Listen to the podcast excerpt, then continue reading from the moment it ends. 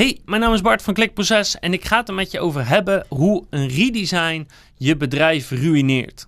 Echt compleet naar de kloten kan laten gaan.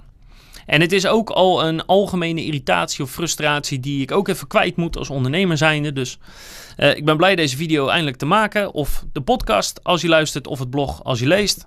Welkom bij Klikproces met informatie over betere rankings, meer bezoekers en een hogere omzet. Elke werkdag praktisch advies voor meer organische groei via SEO, conversieoptimalisatie, YouTube en voice. En dat is namelijk een gedachte die bij heel veel ondernemers vaak heerst, of bij heel veel marketeers. Namelijk, we hebben een nieuw design nodig. Het huidige design is al twee jaar oud bijvoorbeeld, of drie jaar oud, of vijf jaar oud, maakt niet uit. En we hebben een nieuw design nodig, want er zijn allerlei problemen, zoekmachine technisch, conversietechnisch, en die komen allemaal door het design. Dus we gaan nu een compleet nieuw design neerzetten. Nou, allereerst is dat vaak niet waar. De, het, komt echt maar zelden voor dat je echt een compleet redesign moet hebben. Wat vaak veel beter helpt, is stapje voor stapje je design updaten en ervoor zorgen dat je niet grove fouten maakt. En in het algemeen geldt het voor een site. Meestal is het slimmer om het stapje voor stapje te doen. Op die manier kan je testen, kan je kijken wat er verandert, kan je het valideren en verbeteringen doorvoeren. Maar er zijn twee hele specifieke manieren waarop een redesign echt je website compleet kan ruïneren en je bedrijf gewoon echt failliet kan gaan door het redesign van je website of shop. En zeker als je voor het grootste deel afhankelijk bent van je omzet of van je leads vanuit je website of shop. En die twee manieren zijn als volgt. De eerste is je SEO. En ik zal even een screenshot laten zien van een bedrijf die een nieuw design online heeft gezet. En dat je even kan zien wat er met het verkeer gebeurt. Ze zaten rond de 50 à 60.000 bezoekers per maand. Al heel lang. Vrij stabiel. Zat een stijgende lijn nog in. Licht stijgende lijn. En het nieuwe design gaat online. En ze klappen in één keer terug naar 20.000 bezoekers per maand. Driekwart van het bezoek is gewoon compleet verdampt door het redesign. En nou hoop ik dat dit bedrijf niet 100% afhankelijk is van zijn SEO. Maar een heleboel bedrijven zijn dat natuurlijk wel. En er zijn allemaal goede redenen voor. Maar juist dan kan een redesign dus zo desastreus zijn. En dat kan om allerlei redenen zo zijn. Misschien dat ze nieuwe URL's hebben aangemaakt en geen redirects hebben ingevoerd. Het kan zijn dat de SEO-titels niet meer klopten, dat de H1's of de H2's niet klopten, dat de tekst weg is, dat de afbeeldingen weg zijn. Er kunnen heel veel redenen voor zijn. Maar als je geen verstand hebt van SEO en je voert een redesign door, dan kan dit dus gebeuren. En het kan dus zijn, als je al 100% afhankelijk bent van SEO, dat gewoon driekwart van je bedrijf gewoon verdampt van de een op de andere dag. En het is niet moeilijk om dit te laten gebeuren. Het enige wat je namelijk voor nodig hebt, is zorgen dat zowel jij als degene die het redesign doet, of dat nou intern is of het externe bureau, als je gewoon zorgt dat jullie allemaal niks van SEO snappen, dan kan je bijna garanderen dat bij een redesign dit gaat gebeuren. Dus als je een redesign gaat doen, zorg er alsjeblieft voor dat vanaf het begin af aan er een SEO-expert aan tafel zit. Of dat nou intern is, dat is het allermooiste. Of extern, maar iemand die echt heel veel weet van SEO, zowel van techniek als van content als van linkbuilding. Want anders kan dit gewoon gebeuren. En dit voorbeeld wat je nu laat zien, dit kwam ik bij toeval tegen. Maar zo hebben we echt heel vaak voorbeelden gezien waarin een redesign niet best is geweest voor de rankings. Dus dat is één. En het tweede is voor je conversies. En dat is eigenlijk hetzelfde principe. Als je huidige site het goed doet, die converteert met een bepaald percentage en dat gaat allemaal lekker. Maar je hebt geen flauw idee waarom het het goed doet. Wat vinden bezoekers dan fijn? Waarom converteren ze? Is dat bepaalde content? Is dat navigatie? Of wat is het precies? En je gaat een redesign doen. Dan is de kans dus heel groot dat je de elementen die nu zorgen voor veel conversie, dat die gewoon verdwijnen. Dat die gewoon weggaan.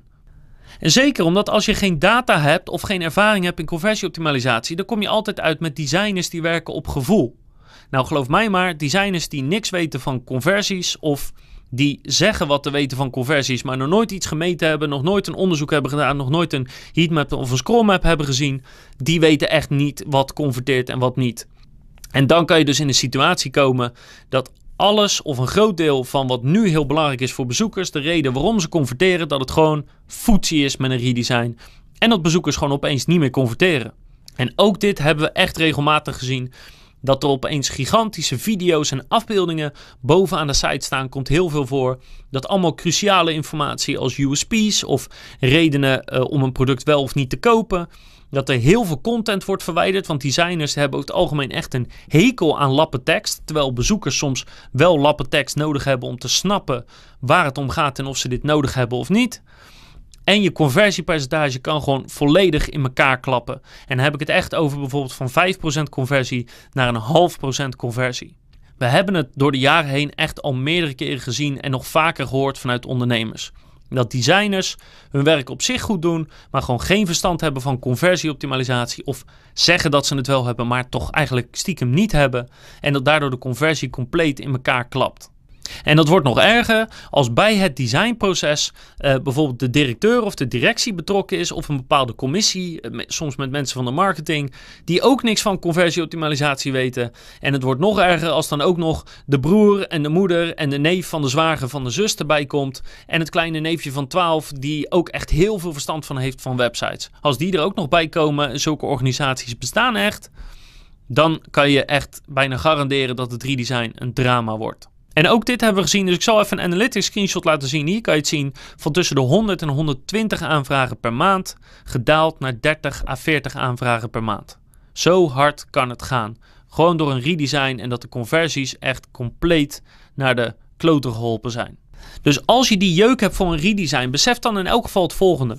Kijk eens naar 123ink.nl, kijk eens naar marktplaats.nl, kijk eens naar Azerti. Die sites zien er voor je gevoel niet uit. Ze zijn al heel veel jaren min of meer hetzelfde. Ze lijken outdated, maar die sites die draaien als een gek. Dit zijn zulke grote bedrijven. Het is niet alsof er geen geld is voor een redesign.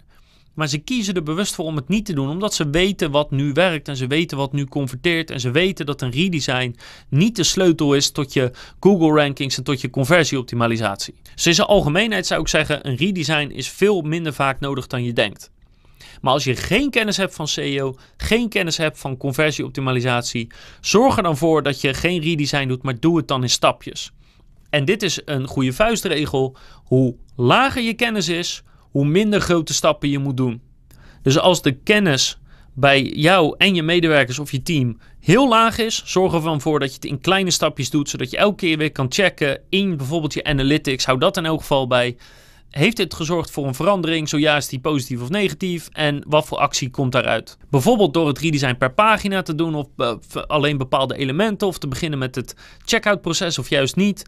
Maar doe het alsjeblieft in stapjes en doe een redesign alleen als je echte SEO en conversie-experts aan tafel hebt. Dat kan zijn van een agency zoals wij of van een andere agency of intern. Dat is allemaal goed. En zorg ervoor dat ze allemaal mee eens zijn met wat het redesign gaat doen. Want als één van de twee groepen het niet mee eens is, kan het echt een serieus probleem zijn. We hebben het helaas al heel vaak gezien. En op die manier voorkom je dat je gewoon echt compleet failliet kan gaan door een redesign. Want ik liet net al een paar voorbeelden zien. En zulke dalingen in verkeer en conversies zijn echt niet grappig. Hoop dat je er iets aan hebt gehad. Ik hoop dus ook dat je niet zomaar meer een redesign gaat doen, maar er echt goed over nadenkt en de impact die het kan hebben. Ik hoop zeker dat je op die LinkedIn like-knop drukt, zodat je ons helpt in het algoritme, zodat de video nog veel meer bekeken wordt. En ik hoop uiteraard dat je de volgende keer weer kijkt, leest of luistert. Dan heb ik nog veel meer advies voor je op het gebied van SEO, conversieoptimalisatie, YouTube en voice.